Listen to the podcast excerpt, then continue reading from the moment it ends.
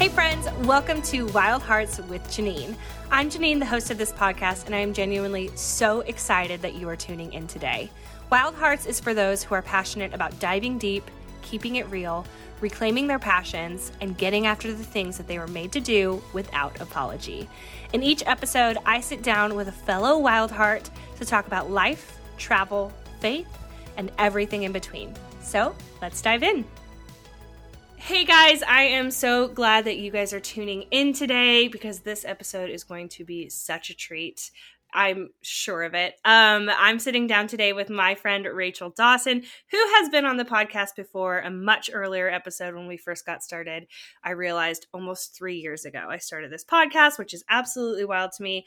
Um, so I'm really grateful that she's chosen to come back for a second episode because today we are going to be talking about all these different topics that encompass our lives as single women. Rachel and I are both single. Mm-hmm. Clearly, we're doing this episode. We're both single. Um, I'm in my early 30s. Rachel, you're in your late 20s, right? Correct. Yeah. So we have a you know culmination of a lot of experience in being and thriving and growing as single women that mm-hmm. um, I really am excited to get to talk about today. Specifically, we're going to talk about mental health counseling, establishing routines. I think things that might get overlooked in a season of singleness, but that are so, so important. Also, mm-hmm. I want to take back the fact that I just called it a season because I absolutely hate it when people call them your seasons of singleness because there's no guarantee that that is a season. It might be, I don't know. I have a lot of opinions about it, which we'll get into. but yeah, if you are a single gal, even if you're not and you're tuning in, um, we're going to talk about some things that we have learned in our um, in our spaces of being single that have really helped us to grow and thrive and connect with God a lot more. I'm I'm going to speak for myself, and I'm assuming the same for you, Rachel. So, um, anyway, thank you so much for being here, Rachel. I'm so excited to have you on. Yes, it's so good to be back. I'm so excited. It's going to be great. Um, will you just take a couple minutes in case anyone doesn't know who you are or hasn't tuned into your previous episode and introduce yourself, share a little bit about who you are, what you do, where you live, um, anything you want to share? Yes. So, like Janine said, my name is Rachel Dawson. I live in Richmond, Virginia, which is a city that I have come to really, really love. And um, I didn't expect that. I grew up in Arizona. So, Richmond has been kind of the second half of my life, and it's been a really sweet place to call home. Um, I work for a church full time in communications and kind of a creative digital social media type of space, which has been really fun. There are some challenges to working in the church world, but overall, um, I am grateful to get to do what I love for um, a place that is growing and helping people find life and purpose. That's really um, meaningful to me. And I do a lot of kind of freelance and side hustle types of things. Um, I work with an organization called the Richmond Experience, which when, I, when you love your city is really fun to get to talk about your city and create guides and things that help people um, connect to events and places around um, Richmond.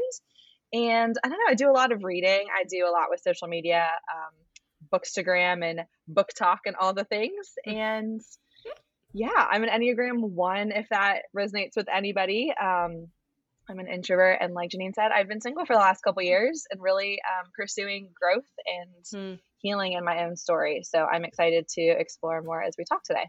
Yes. Oh my gosh, I can't believe I didn't even say that you are like kind of like Insta TikTok famous for like oh, your book stuff. no, Rachel's kind of amazing. I don't fully understand how she does this, but she reads books really quickly. She, you're just naturally a really quick reader. Um, yeah, very yeah. jealous, very jealous.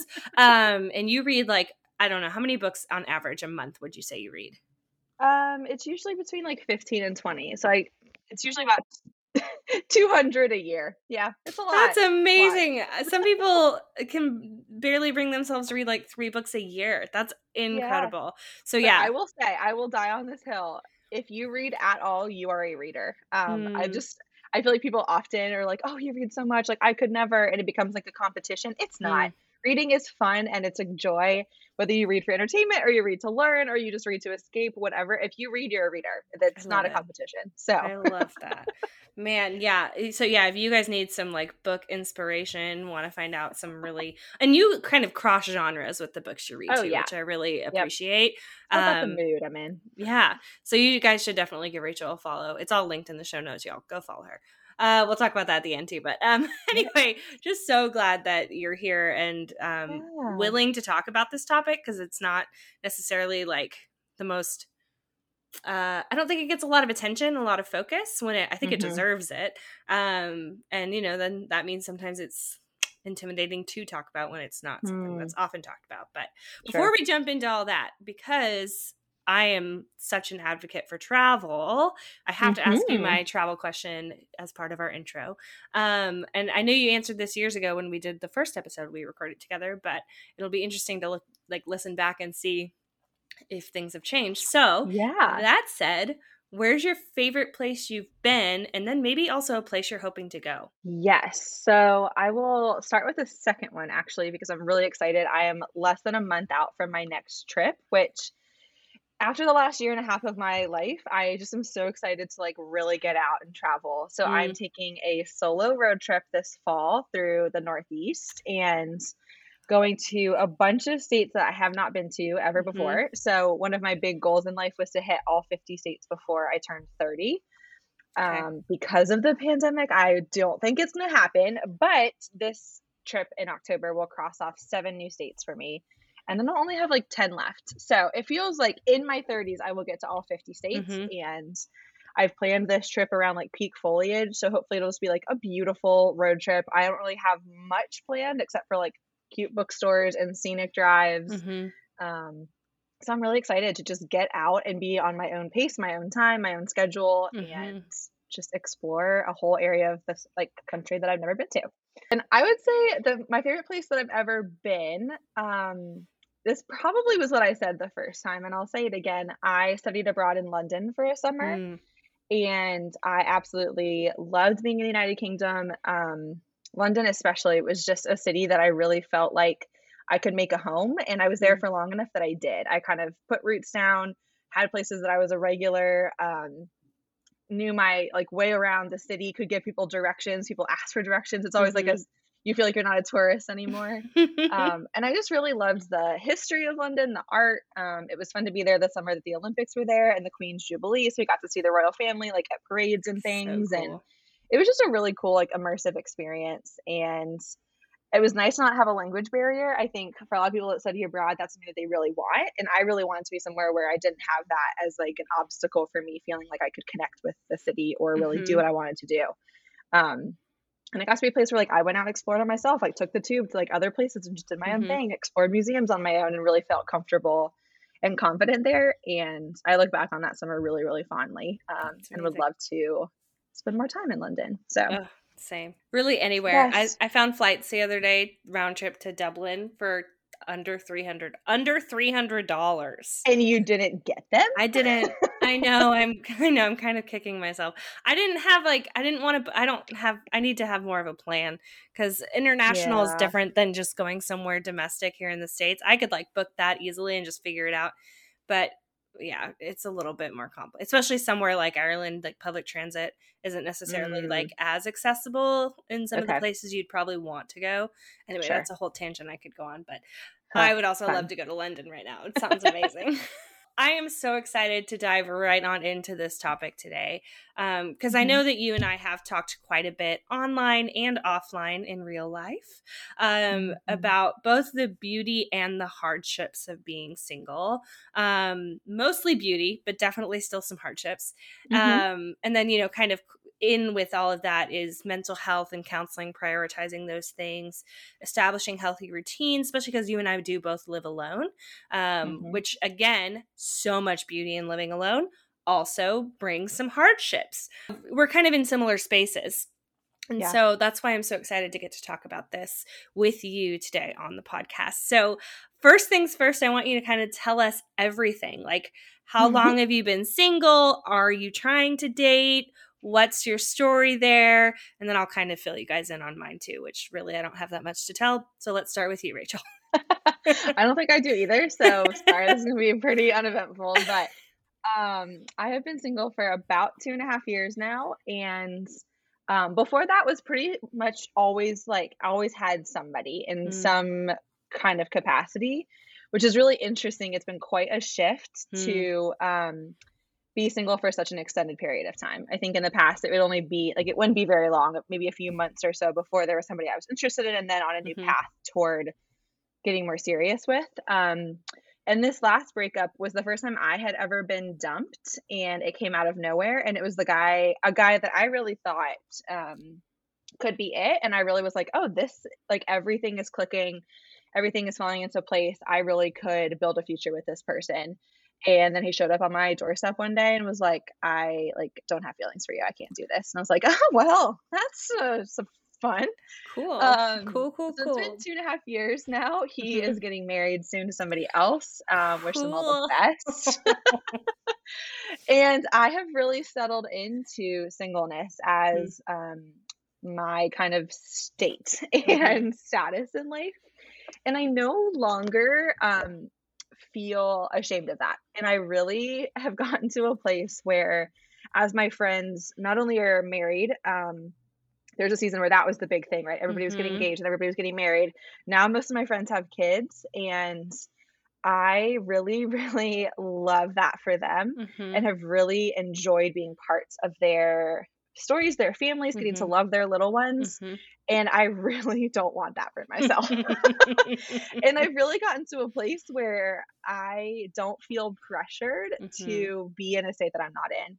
Um, I like I think we'll talk about this later too, but mm-hmm. I love that for them and I don't need it for me. And mm-hmm. being able to get to a place where that's true, that I can really feel free to celebrate them and not be like, oh, so happy you're married. Like, wish I was. I really like so happy you're married. Like, that's awesome. I'm also so glad I'm not. like this is great for everybody.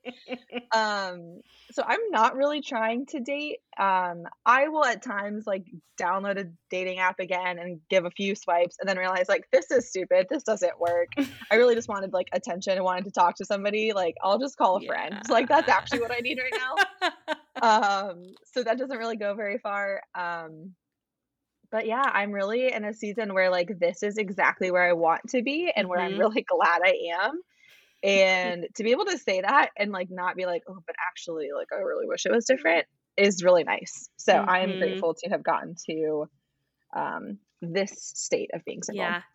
That's amazing. Well, um, similar and not similar. Uh, I've been single. This is where it's not similar. I've been single for I really don't even want to do the math, I don't think, but it's like early 2012, so almost 10 years. Mm, wow, that's a long time. Yeah, it's, um, it's kind of fun though. it is. Yeah, I mean, a lot has a lot has changed in these in yeah. the ten years. I think that's one thing that like I can look back at my relationship in college, which really was my only relationship. I mean, there have been like a couple guys that have trickled in over the last 10 sure. years, but like it was nothing serious. It was like mm. mistakes more than anything that was serious. I have a few of those. Although I did have, there's one that like I'm actually sad didn't go anywhere. He's now married, so it's fine. But there mm-hmm. was a mm-hmm. guy in Ireland that I met, oh, like I an remember. Irish uh-huh. guy. Uh-huh. Man, it would have been, I, it would have been amazing. but it wasn't it wasn't God's plan, clearly. Yeah, it's interesting though to look back like at 22 year old Janine or however old I was at that time, 21. God, I was a baby. And just like knowing how much I've grown as an individual mm. person. Yeah. Um, yeah. you know, it makes it it makes it a little easier. I hate dating apps. Um uh-huh. I every time I go to download one or, you know, create a profile, it's usually at the encouragement of a friend. They're like, mm, oh, come on, mm-hmm. let's do it. Let's do it together. And I'm like, okay, fine. So we'll create a profile and they'll do all the swiping. And then anytime I'm left to my own devices, I will get on and say I've matched with a couple people. I don't, I hate, I, it might have something to do with being an Enneagram 4. Not that the Enneagram's everything, but like sure. it all feels very surface level to me, which is like kind of the antithesis of who I am. Like, I don't yeah. want to spend time in the shallows. I want to go to the depths, and I just don't feel that. Also, my opinion is like it's this buffet line of beautiful people. By the time we match, this person probably doesn't even remember coming across my profile.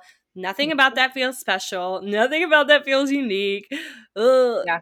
I, and I probably also just have this romantic. I mean, not probably. I definitely have this romanticized idea in my head of what like my meet cute is supposed to be, uh-huh. and it just hasn't happened yeah. yet. So yeah. Um. So that said, yeah, I don't. I don't really date. I don't really try. There are moments that um, I think loneliness will creep in, but that mm-hmm. is definitely the exception. The rule yeah. is I mostly find that I um, really enjoy being single. I love that kind of everything is is mine, like my time, yeah. my money, my resources, my energy. Um, I mean, I, and and God's, but like that's a given. Right. But right. um I'm able to travel freely. I'm able to kind of move about. I don't have anything necessarily tying me down anywhere. Um, mm-hmm. or to anything. And maybe that is that might also be a fear of commitment. But um, for the most yeah, a little bit. Um, but for the most part, I really do enjoy the season. Again, there are some moments of loneliness, but like you said, f- friends getting married and starting to have kids. I mm-hmm. love getting to be like fun Aunt Janine to all my yeah, friends' same, kids. Same. I get to show up, have fun, play games, take them on little adventures, and then I get to return them home. And then leave, yeah. Uh-huh. Or sometimes I even get paid to hang out with their kids. So, uh-huh. yeah. so there's beauty in both. I think, you know, we live in a weird culture where uh, marriage is like an ele- it's looked at as being like an elevated status, especially in any Christian subcultures. I think therefore anyone who finds themselves single feels uncomfortable because they feel like they're being like held back or left behind.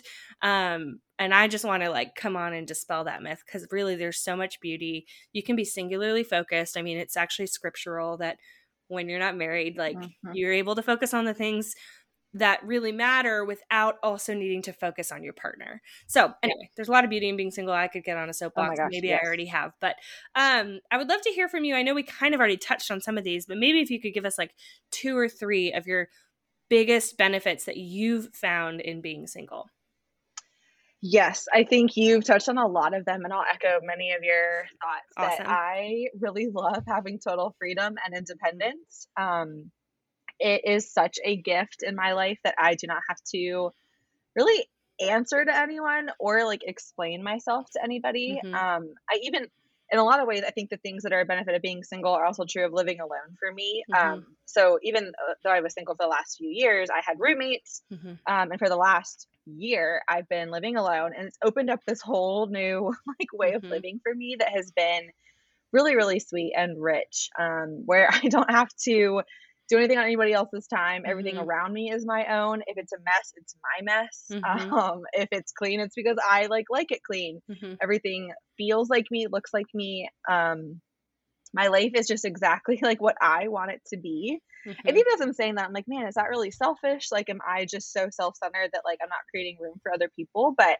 I think for me as an introvert and for how I'm wired um, mm-hmm. as a highly sensitive person and somebody who mm-hmm. battles anxiety and depression and all these other things, my tank for relationships is only has so much gas in it all the time. Mm-hmm.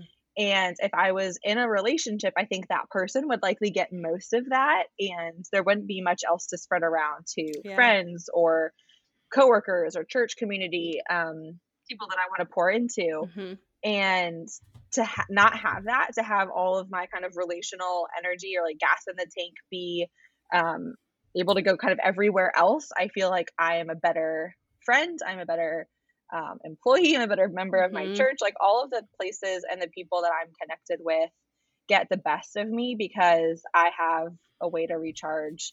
Um, I'm not being like sucked dry by people who need me all the time um, mm-hmm. or want my attention or mm-hmm. just like want to spend time with me.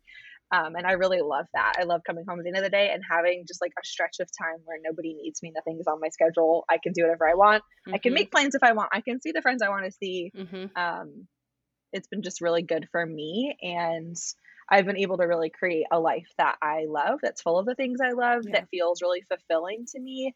Um, because it's all kind of being set just by me. Mm-hmm.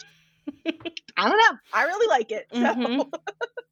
I think I think that's a, another like weird maybe misconception, but like uh, something that I've also dealt with too in feeling like selfish. I'm like, is this selfish of mm. me to XYZ, whatever, fill in the blank. It's like, well, the, it's kind of this the status of my life. Like I because I'm single, I just don't have to you know run decisions by another person or mm-hmm. anything like that and so in some ways it's just part of where i'm at but then in other ways, it it frees us up.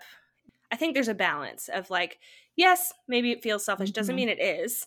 But then, Mhm. two, because we're single, we have more time to dedicate to outside people, Mm-hmm. opportunities, um, things in our community. Like we can be more invested because we have more time. Um, Yeah. We just get to decide what we do with it. Um, and resources too. I think yes. I think time, resources, your Mhm. money, your energy, your spaces, I think all of those are interchangeable with what you're talking about. Yeah, absolutely. Okay, Yeah. I have a huge pet peeve when it comes to being single. Um, Yep. be- and I think it's because I've been single for 10 years. And most of it's been by choice. There are, again, like I mentioned, there are days where I uh, feel lonely or like really long for a life partner. That said, I've been single Mhm. for 10 years. So I'm pretty, I would say, pretty good at being single. I will also say counseling has really helped in that department, which we'll talk about in a second. But one of my biggest pet peeves is when people who are not single and haven't been single for a long time Mhm. try to give me advice about being single.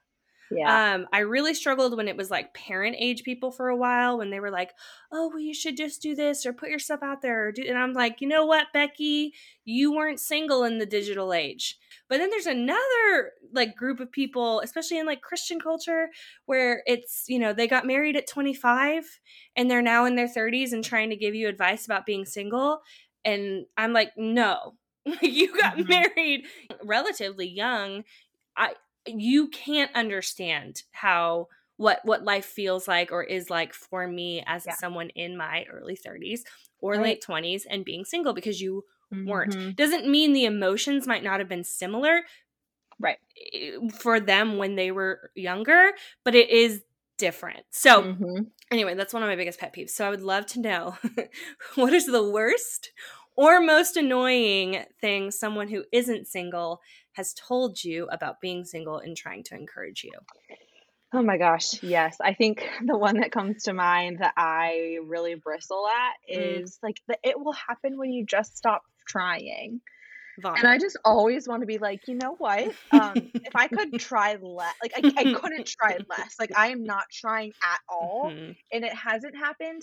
And also, what if I don't want it to happen? Like I think there's just this because what I hear in that right is that like I think we're both saying this that people who have a partner, have a spouse, have a family, think there's if they're so happy they love that for them, they want that for everybody else. Mhm. And I just really am frustrated by the, the fact that people think that what's good for them and what's worked for them and what really brings them joy in life Mhm. would also be the same for me. And when people try Mhm. to put that on me, I don't want it. like I just don't want that. Um, and I really get frustrated by that kind of a response or that I when I often use the language like if I ever get married or if I ever have a person or whatever and I have several people in my life who are always like no no no no no when I'm like no it's you don't know that you can't possibly Mhm. I can't possibly know that that is or is not in my future so Mhm. let's just like for me if is actually a really beautiful place with hope and possibility and Mhm. freedom um i'm not it's not saying like well i'll never or like i'm just doomed i'm just saying it's a possibility Mhm. and whether i'm trying or not is not going to determine what god does or doesn't do in my life and so Mhm. this whole notion of it will happen if you stop trying just feels like total bs to me and i'm just not interested in that yeah. and i've gotten really good at kind of being able to um push back on people who say that and be like actually Mhm. um no Yeah. like let's let's have a conversation so Uh-huh. yeah it's not fun I have so many opinions um, swirling through my head. I feel like it's actually really detrimental to use that kind of language and to, Yeah. to say when, when you get, no, when you get married or, um, yeah, it'll happen when you aren't expecting it, which to me, again, I'm Yeah. like, I haven't been expecting it for 10 years and it hasn't happened. So yeah there's something flawed in your logic. I actually think it's really it's detrimental in that it actually I think has the potential to set people up, young single women up for a lot of disappointment Yeah. and that could very easily be turned to or toward God. Like you could be really frustrated and angry yes that um God isn't giving you what you Right. should be getting because everyone's telling you it should be happening. Um I think it's and very i think it can also turn inward really easily like yeah. Well, you're saying it should have happened or when it will happen. And if it doesn't, what's wrong with me that it Right. hasn't? When Right. it's not a, a right or wrong or better or worse. It's just your life looks different Yeah. and that's not bad. There I feel Right. like we moralize things so much Yep. and make marriage good and singleness bad when they're Mhm. not. They're just states of being and they Mhm. have both have good and bad and hard and beautiful and glorious and gut-wrenching things Mhm. all mixed up. Mhm. And just because it like I said, it works for one person doesn't mean it's going to work for everybody else. Yep. And I don't I feel like we just make it such a big deal Mhm. and it doesn't need to be and it Mhm. shouldn't be because you're right. I think it turns us against ourselves and against Mm. God really easily because we Mhm. feel like there's this expectation that's not being met Mhm. when what if it's just a story that looks different? Right.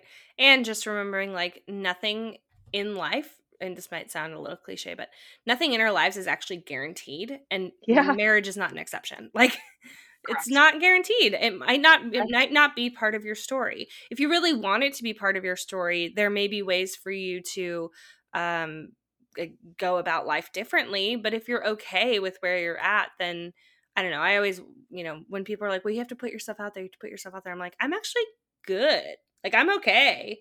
Yeah, no, I Um, don't. yeah, I'm like, I I don't, but thanks. Uh-huh. I don't know. So, anyway, yeah, I'll get off my soapbox, but it is one of those things where I'm like, stop, stop telling me what things should look like or like what I should be doing or expecting because um, ultimately I'm figuring out what I actually want. And, Yeah. and more importantly, I'm trying to walk in step with what I think I'm supposed to be Yeah. doing with this life. And whether or not that involves marriage actually isn't really any of your business anyway. So Right. And I think I I would hope for people so maybe if you're listening and you're not single and you're like, "Oh gosh, what do I say to my single friend or whatever?" Mhm, mhm. I might suggest taking your cues from the person who is single. And so for somebody like you or me, like we're generally really fine and pretty good. And when I talk about my singleness, it's in a positive manner. I feel Yeah. great about it. So how about you like feel great about it with me Mhm. and celebrate where I'm celebrating. If Mhm. I'm expressing like, "Hey, I'm really struggling with loneliness or something's really hard about being single right now," please like empathize with me, be with me in that, but don't patronize me or try to just put a platitude on it. yeah. Sit with me in that and be willing to say like, "Yeah, I, that's hard. Like it Mm. must be hard. It is hard to be like Mhm. I feel lonely sometimes too. Like that's a hard season or a hard state to be in. Mhm, How can I help you or how can I like love you through that?" So mhm. take your cues from the person. If they're stoked about it, don't be like, "Oh, well, I really you know, when you get married because like they're stoked about being single. Be stoked Mhm, with them and for them. Um, I think we just, like I said, we try to prescribe things to other people who might not be looking for a prescription. Like if you haven't gone to the doctor, you don't like stop giving me a prescription. Like if I'm asking you for advice, okay, maybe offer it up. Um, but if I'm not, then just maybe keep your mouth shut. Yeah, I'm really glad you said that actually because yeah, I definitely don't want to isolate anyone who's listening that might be married. Um, hopefully, I haven't yeah. I haven't made you feel bad because we're just as happy for you in in your state of life, um, Right. as we are in our own. And so, um, I'm glad imagine s- if the tables were turned. Like, what if I went to my single friend and was like, "Oh man, like if only you were single like me, like your life would be so much better." Like it so would awkward. never work. It's Like people so would lose their minds. Yeah. Like it just. Why are you trying to force your thing on me? I'm not trying to force my thing on you. Right. I'm not trying to say like ditch that husband that you love so much.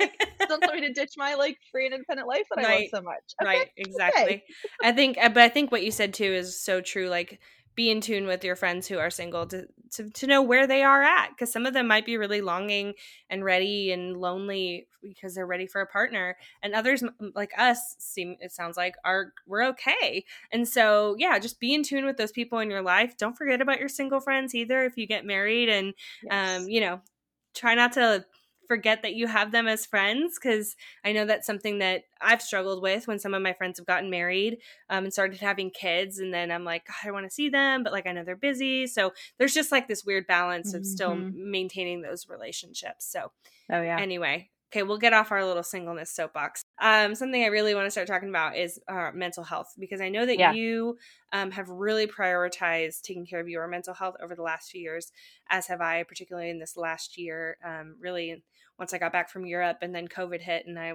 couldn't escape to other countries for Mhm. a while. Um, so Yeah. I'd love to hear more from you about what made you decide to say yes to counseling. Um, and I Mhm. know you've been doing it a lot longer than I have. So what made you decide to say yes to that? Um, and how has it helped you, particularly in the last like 18 months? Yeah, I have gone to counseling every single week for about four and a half years. Mm. Um, it is my most committed relationship. Um, we are very solid. Um, and I originally said yes because I got to a place where I realized um, there had been some things in my past that were hard, some things I was really trying to work on, work through, really deal with, and kind of face. And I realized I got to a place that I couldn't do it on my own.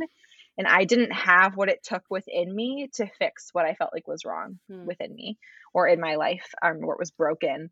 And I knew I needed help from somebody on the outside to Mhm. step into my situation with me and help be um, wisdom and guidance Mhm. and um, encouragement in that season. Um, as I was thinking back on that, it it didn't feel like some dramatic breakdown. I didn't like hit rock bottom and then decide to go to counseling, which for some that is how it happens, and that's a beautiful thing too. But for me, it felt more like a surrendering of just realizing. Um, as an Enneagram one, as a perfectionist type of person, I have really high standards for myself, and it got to a place where I really had to open my hands and realize like I'm trying to hold this all together by myself and my hands aren't big enough to hold it all together. Mm. Um and if can I open my hands up and let somebody in and let somebody help um and I did and I am so grateful that I took that step. Mhm. Um yeah, it's scary. It was intimidating. I didn't really know where to start. I asked around, sent some emails, got a call back from a therapist and kind of just trusted the process. And it has become the most um really fruitful and meaningful rhythm in my life. Um, I talk about it often on my social media, but I, I always kind of say like it's it doesn't really get easier, Mm. um, but it is always always always worth it. Um, I think for me, counseling and some additional. I see a psychiatrist. I've gone through EMDR therapy. I've done some Mhm. other kind of additional and supplemental things as, in addition to just like weekly talk therapy. Um, but for me, it's really um, it's brought hope and healing to some of the deepest and darkest places in my life and in my story. Um, I've seen redemption in places that I didn't um, know could be Mm. made new. Um, I've seen the Lord really make beauty out of brokenness. Um, there's been some seasons that have felt like really hard and intense and really fiery, and I've seen that what comes Mhm. out of that is like a more pure gold. That there's a refining through some of those fires. Um, Mm. And I think for me, it's been really, it's been a safe space. It's been a refuge. It's been um, like a tool shed. That's a weird thing to say, but I I find that I leave with like more tools in my arsenal to help fight the battles that I face in my life. Um, I think I have more language to explain and understand both myself and God and my story. Um, it's just really been a um, a really it's it's changed my life and I think it saved my life too. Mhm. And I'm really grateful for it. hmm Yeah, I know. My I started going back to counseling November of 2020. Um, Mhm. ironically, I so I adopted a dog. Most people know I adopted a dog at the beginning Yeah. of everything of beginning of COVID. I was part of the stereotype. Um, he is the best and also takes all my freedom that we talked about earlier, but um, not all of it, but some of it for sure. And um, those first few months with him were really difficult because I've never had to take care of another being. I've been single for so long and yeah. started seeing some like real anger start popping up like just like from somewhere in me i was like oh no what is this feeling i don't like it it reminds me of stuff with my family as a kid like just kind of outbursts of frustration and i was like okay i think this is the sign i need to go back to counseling which i had known for a while but hadn't taken the action step and i was like okay i want to nip whatever this is in the bud and probably need to process through some things because Mhm. it's been a while. It had been since college since I had seen a counselor. And so started going to counseling and it turned out that the one thing I went in for, which was like some anger, was actually so much other stuff that had to be Oh, yeah. unraveled. That was just the manifestation of like Yeah. trauma. Yeah. Like you Yeah. said, it, it doesn't it's not always easy, but it is worthwhile work. Mm-hmm. Um, I love seeing my counselor, and she has helped to like more fully unravel some things uh, that have Mhm. helped me to realize like, oh, personal growth and prioritizing mental and emotional health is important. Like it's really important. It doesn't matter Yeah. how good you think you are, like how how well you're doing. Like there's always more to be delved into, particularly with someone on the outside, like you mentioned, and someone who's a professional and who's trained Yes. in these areas Yes. who can speak things into your life um, right. without the like label or or sticker of like any kind of Christian language, which always drives me crazy. Um, that's a different story for a different day, I'm sure. But um, I have loved getting back into counseling and just learning more about self care and ways that I've really not prioritized mm-hmm.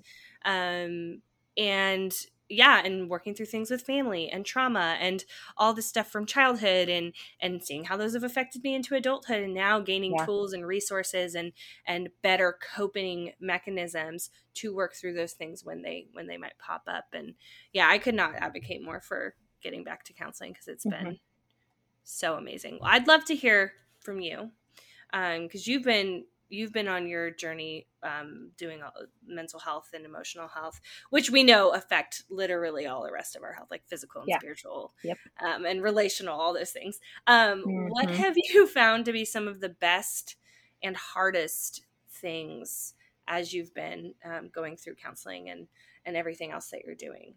Yeah, it's a loaded question. So I, I, apologize. it is, and I think um, I think the best and the hardest things of my counseling journey are the same things, um, which maybe is a way of cheating the question, but also really answering it at the same time. So I think for me, um, I've talked about my personality a little bit, and I think it's it's something that's it's very hard for me to show up and let somebody see me in the middle of my mess. Mm. Um, to let myself be seen in progress and in process that is not uh, a comfortable state for me to be in. I really want to have it all together. And um, we joke a lot in counseling about how I like want when I have counseling homework, I come back and I'm like, did I get a gold star? Like, I want to mm-hmm. perform. I want to do this perfectly. I want to do well. Um, I want my counselor to like me. And a lot of times that's not how it goes. um, and it's a challenging space to be in. I feel like um, and maybe in some ways similar to like walking into a gym where you're like, I know that I will leave here stronger, but it will hurt first. Mm. And I will have to do hard work and I'm gonna sweat and I might like there's gonna be I'm gonna cry and it's gonna mm-hmm. take effort. People are gonna see me struggle. Um, somebody's mm. gonna see me struggle, even if it's just my therapist. And that's an uncomfortable place to be. It's really vulnerable and also really, really beautiful. Um, mm-hmm to have somebody like him be such a faithful presence in my life um, to see me and be there for me regardless and still and because of all of the things. Mm. um, it's been a picture that has really pointed me um, to jesus. I see jesus reflected in the way my counselor engages with me and walks with me and has stayed um, for so long. I think it's taken me like a while to really believe like oh he's not going anywhere. Like this is actually like gonna say and now i'm at the point where like if he did like if he changed careers too or if he left or something changed like it's not so much him but what he represents and the presence of like somebody like a kind and wise guide in my life is um mm-hmm. it's just been really helpful really illuminating really encouraging really really challenging mm-hmm. not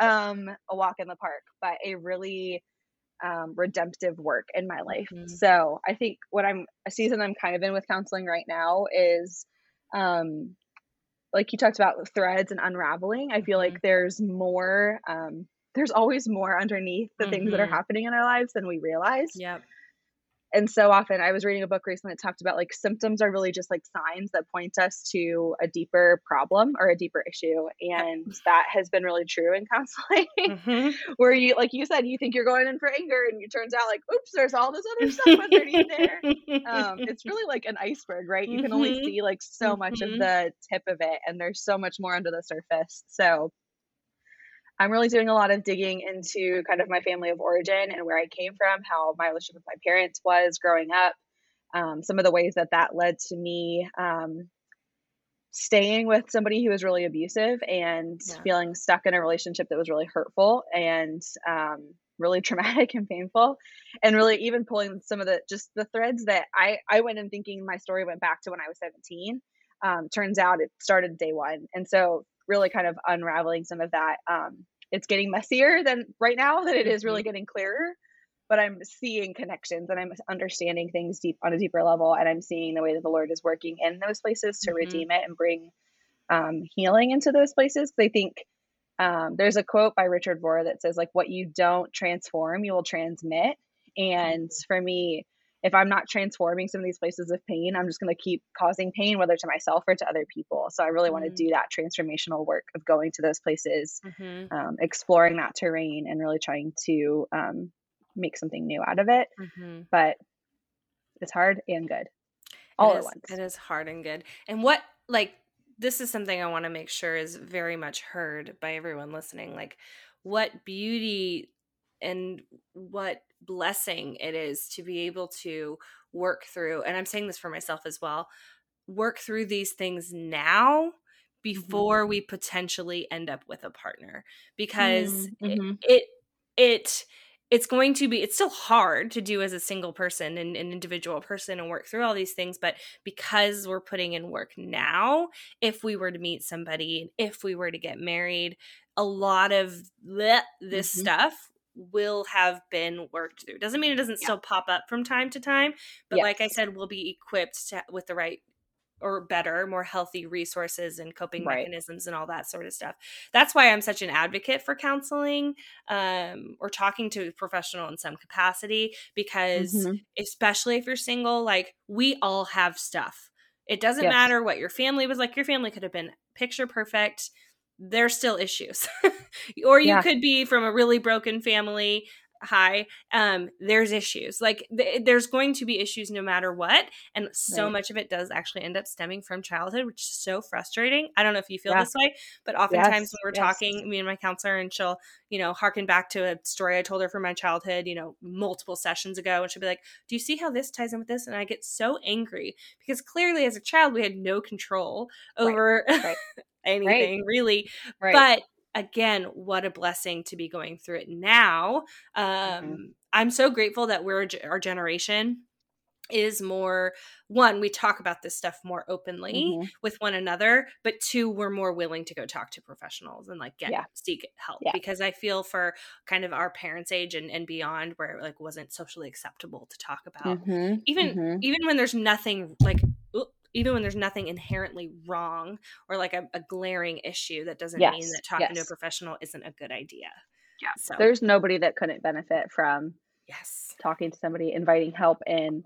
Um, even if the worst thing that happened was you like spilled your coffee that day, like go talk about it and like see what because like we said, there's probably something underneath that. Yep. Um, so I think anyone and everyone could benefit. I don't think you have to have a reason, quote unquote, mm-hmm. to go to mm-hmm. therapy. Mm-hmm. Um, and I think when you, as soon as you step in, you'll realize, oh, I actually yeah. had a lot of reasons for coming here. Yeah. Whether I see them or not, or to see them at the start or not. Um, I found like something that uh, some people probably will hear, like, oh my gosh, you've gone for four and a half weeks or four and a half years, like every week. That's a lot. Like you have a lot of issues. Yeah. And also, like, I just have normal life that sometimes I, it's just nice to talk about, like, hey, this thing happened with my mm-hmm. coworker today. And like, mm-hmm. I have a safe place to process it that isn't like mm-hmm. me going and talking to another coworker and like making more drama. Um, so the consistency for me has been really helpful. He's at times trying to be like, you want to do every other week or like once a month? Like, you don't need to come every week. I'm like, no, I like it. And for mm-hmm. me, that works. It's mm-hmm. not going to work for everybody. That's great. Figure mm-hmm. out what does work for you mm-hmm. and give yourself the opportunity and the space to unpack things that are yeah. happening in your life little, big, small, hard, happy, whatever. There are some mm-hmm. weeks where we just are like, I'm great. And it's so fun to talk to him about like how things are going well. Like that's just as valuable mm-hmm. as unpacking trauma. So, mm-hmm. yeah. And I'd say, like, especially, you know, on the heels of the pandemic that we've all been living through like not mm-hmm. only do we have our personal lives and work and relationships those stressors which are normal we all have some sort of stress from all of those things but we also have like this compounding effect of a global mm-hmm. pandemic mm-hmm. and messy politics and natural disasters, all these other things happening around the world. Yeah. And so I don't know, I'm just a huge proponent of like, if there was ever a time, it's probably it's now. right now for everyone, no yes. matter where you're at. Oh yeah. man. Well, I think something big too that, at least for me, has come out of counseling. Kind of, alluded to this earlier with like self care and figuring out some mm-hmm. things that mm-hmm. I hadn't been really prioritizing or, or making time for for myself. Um, mm-hmm. I have learned a lot about routines via counseling and as a single woman living by myself. I have to kind of set up routines for myself. Otherwise, it's kind of a free for all every day. Um, and I know that you and I have both been kind of doing that, just more healthy, mm-hmm. balanced routines, establishing those in our daily lives. So I would love to hear from you. What are some of the routines that you've created and stuck to recently? Maybe even a routine that you tried that didn't work out. I'd love to hear just anything from you about how you've established some routines in your life. Yeah, I think a couple years ago when I set my word of the year as rhythm, I mm. really started exploring what routines and rhythms and kind of more consistent practices would look like in my life. Um, and one that has really been meaningful and has actually stuck in a way that I'm really very proud of is having a weekly Sabbath. Um, it's one of those things I read about in the Bible growing up as in church and heard about, you know, take the Sabbath and keep it holy and have mm. this day set apart and all these things. And it always felt um just like weird and kind of woo woo to me. I'm like, do people really do that? Like, also, I live in America where like productivity is actually really lauded, right? And we don't really like just take a day to rest. Um, but really, for the last, I think it's been two years now, over wow. two years, every single weekend I take 24 hours. So it's Friday at 5 p.m. till Saturday at 5 p.m. Mm-hmm. And my phone turns basically turns off. I use the downtime app in my iPhone and turn off all my apps. They like basically lock me out um, I leave like photos and like music and podcasts, mm-hmm. like things mm-hmm. that bring life and joy, but everything like all social media off. My computer does not get opened. Mm-hmm. I do not watch any shows, no movies. Basically, like go screen free for 24 hours. Um, don't do any work. Like that's my I mm-hmm. tell everybody at work it's on my calendar at work that they know I'm offline for these 24 hours. Mm-hmm. And it has become a really sweet rhythm in my life that is really restorative. It brings a lot of it just kind of grounds me, calms me, centers me. Mm-hmm. And I create space. Like I really have to fight for it to intentionally create space for things that bring me joy, that really bring life um, to my life. Um, mm-hmm. and really connect me back with God. Um, especially when I work in a church, it's easy to feel like I'm doing well with my faith or really connecting with God because we talk about faith stuff all the time and we're mm. talking about the Bible all day long at work and doing all these things that are very religious and faithy and so holy and spiritual. And then I get to the end of the week and I'm exhausted and burned out and I'm like, oh wait, have I actually connected with God this week? Have I actually like done anything that brings me closer to mm. like the heart of mm-hmm. like my Lord? Like probably not. So it looks to me like it's a lot of reading it's a lot of like painting creating um, cooking eating good food. I've started a new thing where i eat pizza to kind of kick off friday night sabbath and it's just like something i look forward to and love. Yeah. Um, i get outside a lot. I just really carve out space. So that's mm-hmm. been a rhythm mm-hmm. and a routine that's been really really meaningful. Um, and it i think i was worried for a while that being single and living alone that sabbath would feel really disconnected and really lonely. Like what if i can't like there's something that to be said, right, for social media helping you feel connected, feel like you're a part of other people's lives, that you're in on what's going on in the world. Um, I actually felt better mm. disconnecting from that. I realized how, like we've talked about, shallow and kind of phony some of those things were. That it, it wasn't actually real connection that it's actually better for my soul and my spirit to like not scroll on Instagram for two hours and actually just like go sit in the woods mm-hmm. um, or like go on a walk. That's actually better. I feel more connected when I'm not looking at my phone on a walk. I'm looking at people's faces. I'm smiling. I'm petting the dog that I see. Mm-hmm. Like those things actually are so much better for me than this fake like fabricated way of connection that I think I often can default to mm-hmm. with social media, with the internet. Mm-hmm.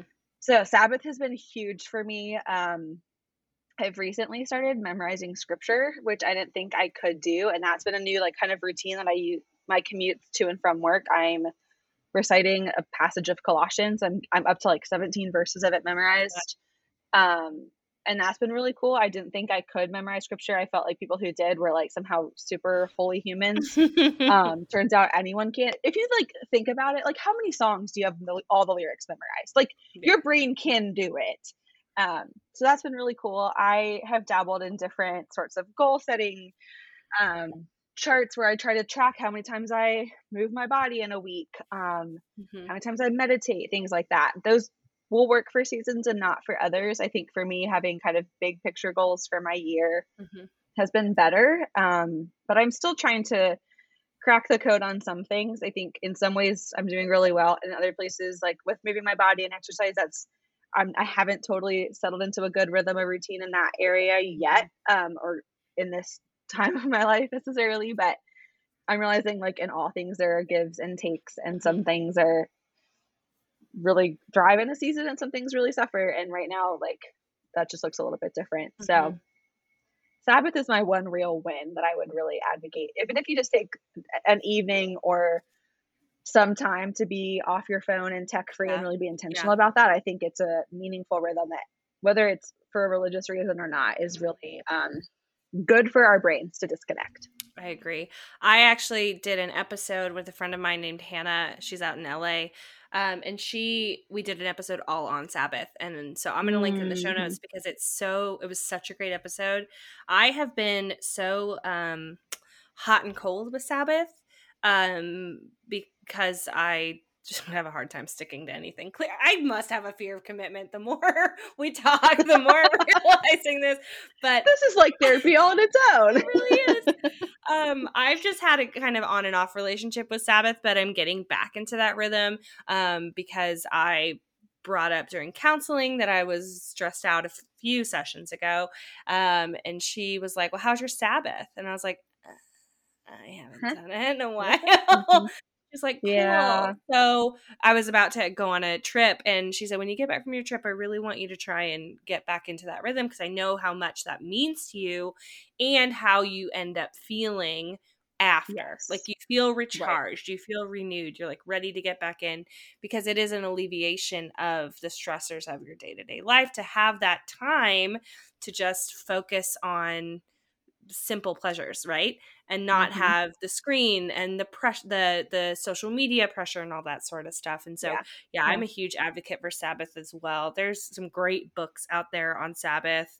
Yeah, yeah. there's a lot of science too behind like taking a break and and taking an mm-hmm. intentional time of rest. And if a whole day sounds too intimidating, try a half a day. Like start small and work yeah, up. Do an evening. do an yeah. Little things. Oh, do it Sabbath during meals. Just like try to eat your meals without your phone for what like you can take steps to get work mm-hmm. up to it mm-hmm. being more of a practice in your life, but mm-hmm. I think it's mm-hmm. worth it. Absolutely.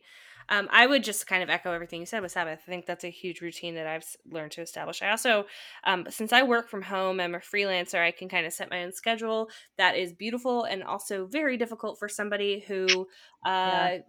doesn't love the routine. So for me, mm-hmm. I've really had to learn how to try to like make it a priority to get up earlier because I'm a night owl. Mm-hmm. So I could mm-hmm. stay up super late. So one of my routines is trying to get up by a certain time, um, having my morning time before I do anything else. Um, I used to I used to struggle because I have a dog, so I was like, well, I have to take my dog out first. Come to learn, he doesn't need to go out the first thing in the morning, so I do my morning there time and I love it. It's really important to me. Again, I have a on and off relationship with that too, but we're on right now, which is what there you counts. go. Um, there you go. Um, and then take my dog for a walk and come back, make coffee, get ready, um, mm. and kind of set into rhythms of the day. I've also mm-hmm. learned that um, for me with routine and working from home, I did a whole podcast episode on setting routine, healthy routines. So I'll, it was a solo episode. I'll link that too. But I've learned that like I know when my most productive hours are, and they're typically mm-hmm. like nine to three. Um, so I try to be all in from nine to three. I usually get kind of brain dead around 3 p.m. So I take a break for a couple hours and then I come back at night if there's any kind of more mindless work, things that don't require my like 100% mm-hmm. dedicated uh, full yeah, attention cool. i'll get some like mindless stuff done at night so yeah little routines whatever you can find that like brings you joy mm-hmm. i think that those can be so helpful um, well i'd love to hear then alongside these routines that you've established like how have they helped to ground you particularly as a woman who is single yeah i think for me it helps to feel like i'm creating um really space for the things that i find joy in mm-hmm. and i think um sometimes people look at those who are single and think like, oh, you have all the time in the world, like therefore you should give it to everybody else, or you should be able to stay at work longer, or you should get more accomplished, or well, why don't you go do the whatever, fill in the blank? And for me, I've really had to um, just kind of like draw the line and be like, this is a boundary that I'm setting, mm-hmm. and um, it makes me better at my job when I take time intentionally away. Like, yes, I will get emails throughout the weekend and I won't respond right away, and nothing has ever like it has never been a problem. um, mm-hmm. If anybody needed to reach me with an emergency, they could. But I've really established that this is what helps me feel the most grounded, rooted, alive, joyful, like at peace version of myself. And to I need to do that to mm-hmm. make the rest of my life good and work. Um, I think Sabbath is pretty easy when I live alone and I'm single because, like I said, nobody needs me. Nobody's really like asking for my attention during that time. It's pretty easy to kind of just disconnect and do the things I love to do because I mostly do that anyway. Mm-hmm. Um, so it doesn't feel like a drastic shift, um, but it feels like a freeing one to just kind of mm-hmm. take mm. a step back from the fast pace of the world. Um, and I think it, it really does. It just gives me the time to recharge and refill my tank so that I can mm-hmm. come back in um, particularly since it ends for Sabbath ends for me on Saturday evenings. I mm-hmm. work at a church on Sunday morning, and I am better. Like I show mm-hmm. up better um, Sunday morning when I have taken that time for my own soul and spirit mm-hmm. to really find rest. Mm-hmm. Um, I feel like it it helps bring me back to like closer to a hundred percent, even if mm-hmm. my one hundred percent is um a, a depressed 100% or really like if I'm in a hard season mentally, um, the best that I I am the best that I can be in that season, which varies. It's not like the best looks the same every day. So, yeah. but for me, it's it's the most grounding, the most um, centering and important thing yeah. I do. That's awesome. Thank Turns you. out God was onto something when He said like Sabbath. I don't know. I mean, I I've learned that like I should probably listen to what God says because like it's usually right. So yeah. Well, and I just don't think we were made human beings weren't made to function at 100% every single day of the week at every mm. hour that you're awake and like you mentioned earlier we live in a country in america where it's like all about hustle and grind and you, mm-hmm. you should be working more than 40 hours and you should be this and you should be that and it's like well yeah, but like, look at the overall health of people yeah. who are doing. Are we doing great? That. Are we doing yeah. okay? I don't and, think we're doing great. yeah. So I think that there is a real sacredness in rest. It's it's the harder decision to make. To choose to rest yes. is a harder decision, but like you said earlier, sometimes those are the best and most worthwhile decisions to make. Mm-hmm um, I always think of, oh wow, um, my nerdiness is about to come out, but there is a quote from Harry Potter. Um, yeah. uh, I don't want to butcher this too bad, but essentially it says like sometimes it comes down to it's Dumbledore saying it, but like making the choice between what is easy and what is right. And mm-hmm. I think choosing to rest isn't the easy decision, but for the sake of you and your personhood and your health, it's most likely the right decision. Yeah. Yeah. And I would also say I think it's different for different personalities. For me, um, I find it easier to be alone and to rest than I do True. to engage with people. Um, that is the harder, more draining mm-hmm. thing for me. Mm-hmm. Um, that's not true for everybody. For some people, it's I, I really love resting. Like it's not I don't really have to try too hard to like mm-hmm. engage in that space well. Um, but like I said, because I do that, I then can engage really well during the week with the people that need me, mm-hmm. um, need my attention, need my effort, my energy, my heart um, yeah. for the work that I'm called to do, yeah. and that makes me a better able to do the harder, which the harder thing for me is to really show up fully, yeah, to the work that I have in front of me. Yeah. So well, the Sabbath rhythm is an easy one. Yeah, but. and I think figuring out what rest looks like for you as an individual yes. is important because for for one person it might be sitting at home with candles and books, and like that is yeah. that yeah. is innate rest. For others, it might be inviting a friend to go for a hike, like a hike somewhere in your area. Like that yeah. could be rest to you. I think figuring out what that is is the most important thing. It's not a agree. It's not a one size fits all. Yeah, don't hear what I'm saying is Sabbath and think you have to do it exactly the right. same. Yeah. Um, but those are just some tips and tools that maybe yes. you can find a thread in that that resonates with yeah. you and figure out what works. Yeah, and I would still advocate for turning your phones off or like putting but them in, in, off, in yes. dumb mode so you're not on social media uh-huh. and all the things. At least turn off like Instagram and TikTok and yes, yes, yes. The yes, things yes. that you click on the most are the ones you need to disconnect from the most. So exactly. Okay, I have one more question for you before we wrap this up um, around our topic, and that is, what is what advice, like what one piece of advice, if you had to sum it up, not this is not an easy question to ask so i'm excited to hear what you're going to say but what one piece of advice would you give to a woman who is ready to not only embrace but thrive in their singleness um, because it's mm-hmm. one thing mm-hmm. to just live it and it's another thing to like really be thriving in it so what is the one yeah. piece of advice you would give I thought a lot about this and wrote a ton of things. And even as I'm like looking at my list of what I wrote as notes, I'm like, mm, uh, I think the main thing I would say is um, to live your best story, mm. not try to live in somebody else's story. Um, so, like we've said, I think what can be good for somebody else doesn't have to be good for you, and what can be right and life giving for somebody doesn't necessarily um, need to fit your life. And mm-hmm. so to really discern and decide what it is that brings you joy, brings you like your heart alive, really feels fulfilling. That what are the desires of your heart? Mm-hmm. Um, live into and out of those places and out of um, your own kind of like inner confidence and knowing of your belovedness that is mm. true, living out of that place um, into the story that God has created for you and is writing with your life. Um, it's almost like you in some ways just have to kind of put the blinders on and not be concerned with what everybody else is doing unfollow the voices that aren't mm-hmm. um, encouraging to you on social media or the people who you love to hate like get in like kind of stay in your own lane and figure out what the lord has set before you and step into more of that um because it it would be a shame i think there's a lot of like main character energy type of stuff going around on tiktok and social media these days and but I think if you could really figure out what it looks like to live as the main character of your own story and mm. not try to mm. be fitting into a, the, the role that somebody else is playing in their mm-hmm. life, you will be better for it. And we will, as a, like, we all will benefit from that. Mm-hmm. Um, it'll be good for you. And I think glorifying to the Lord if you follow um, what he said before you faithfully. Yeah, man, I you might have seen me just write something down. It's because you said something that I had to literally write down. Um, and that's to live out of your belovedness. Like, yeah. and which is unique to each and every one of us. And I think you're right. It's almost like a mm. disservice to not live out of that space of your story and uh, the the journey that God has for you and living it like fully in that place there's just a lot there's a lot of beauty in just that one little yeah. statement so yeah.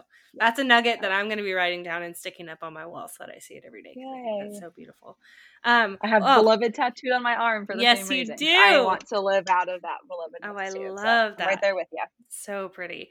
All right i know this has been a longer episode but we went over a lot of really really um important things to us. They're important to us because and mm-hmm. i think um you'd agree that we believe that um, they can really help other women who are single or not, honestly. But yeah. um, things that we've learned as single women, things that we've grown through and from.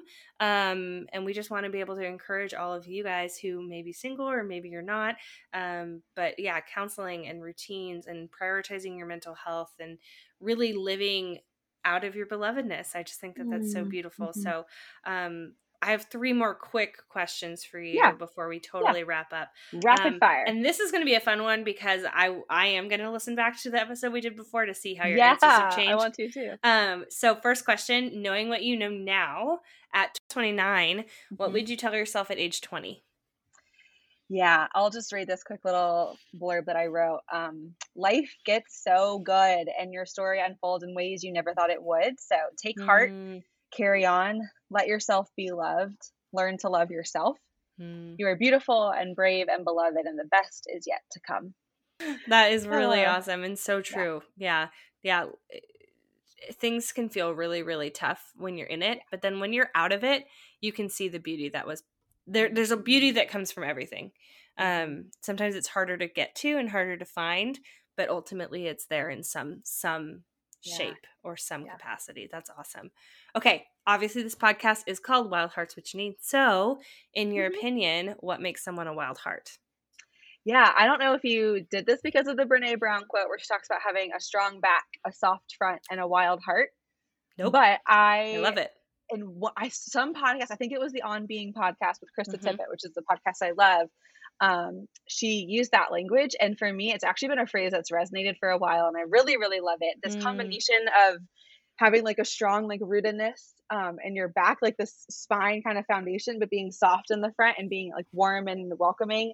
Um, but also having this like wild heart and this um, energy and excitement and passion. Mm. I love that combination. It feels just like a really beautiful way to live, mm. kind of like this whole embodiedness.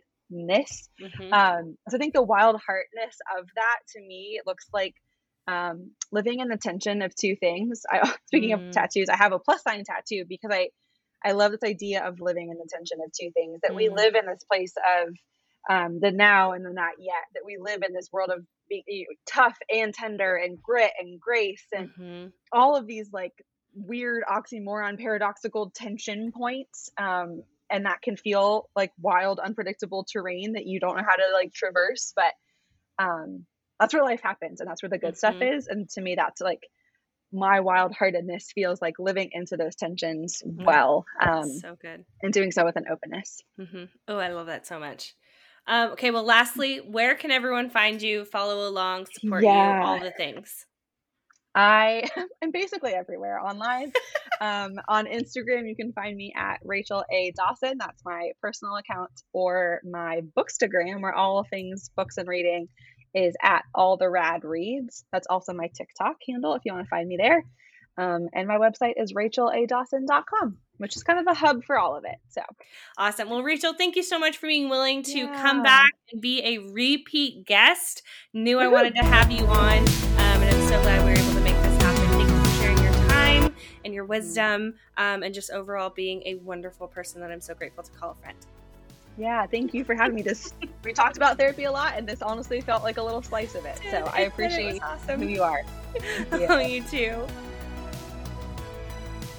Thanks for tuning in to this episode of Wild Hearts with Janine. I hope that this conversation has encouraged you to step out confidently and say yes to the things that God has for you.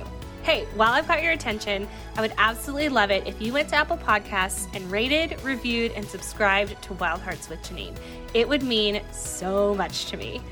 All right, I will see you guys back here when the next new episode drops, when I'll be sitting down with another great guest to talk about another wild hearted topic. But until then, you guys keep dreaming, seeking, and stepping out in faith.